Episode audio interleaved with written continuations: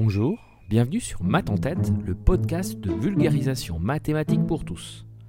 Ça vous est sûrement déjà arrivé, je pense, d'avoir une énorme quantité de travail à abattre et de ne pas réussir à vous concentrer plus de 30 secondes sur votre tâche, non? Que vous soyez collégien, lycéen, étudiant, actif en plein projet professionnel ou encore lancé dans une tâche de rangement à la maison ou plongé dans une activité de loisir, il est peut-être temps d'entendre parler d'une méthode qui va changer votre façon de procéder. Laissez-moi vous parler de la méthode Pomodoro. La méthode Pomodoro, c'est une méthode de gestion du temps développée par Francesco Cirillo à la fin des années 80. Pendant ses études en Italie, il a découvert que son minuteur de cuisine, vous savez, le vieux minuteur en forme de tomate là, eh bien, ce minuteur lui permet de réaliser des tâches de sa journée de façon optimale.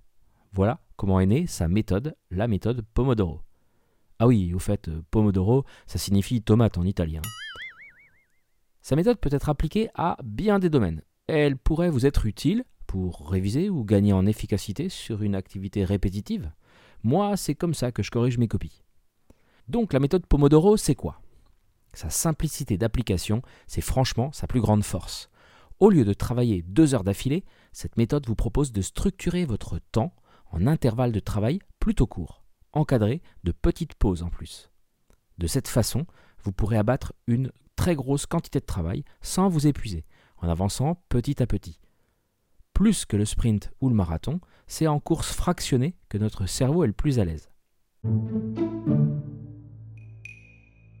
La méthode est simple. Vous travaillez pendant 25 minutes en vous consacrant pleinement à votre tâche. Puis vous prenez une pause de 5 minutes et ainsi de suite. Le mode avion est donc indispensable sur votre téléphone. 25 hein. minutes, ça va, ça passe assez vite. Votre cerveau, penché sur sa tâche, n'a pas trop le temps de s'ennuyer. Mais lorsque la sonnerie retentit, il faut en revanche vraiment s'arrêter net, même si la tâche n'est pas terminée. Les 5 minutes de pause passent très très vite, hein. donc profitez-en pour aller boire un verre, manger quelque chose ou surfer sur le net quelques instants. Dès que ça sonne à nouveau, c'est reparti. C'est la règle. Et on enchaîne ce cycle. 25 minutes de travail et 5 minutes de pause. 25 minutes et 5 minutes. 25 minutes et 5 minutes. 25 minutes et une pause un peu plus longue de 15 à 30 minutes pour finir.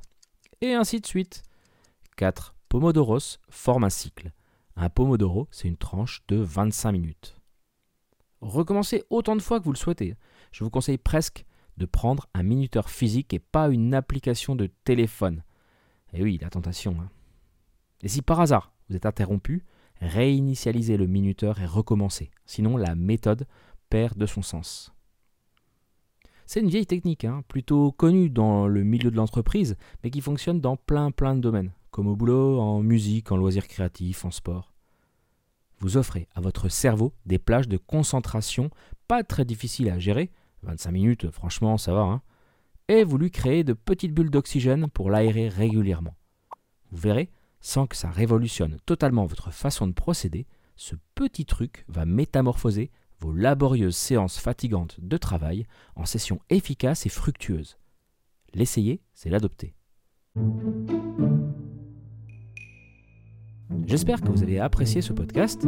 Pendant vos 5 minutes de pause que vous octroie la méthode Pomodoro, vous pouvez me retrouver sur les réseaux sociaux et me laisser 5 étoiles ou un commentaire sur Spotify ou Apple Podcast. Ça aiderait beaucoup à mettre mon travail en lumière. En tout cas, passez une excellente semaine et à mercredi prochain pour de nouvelles aventures.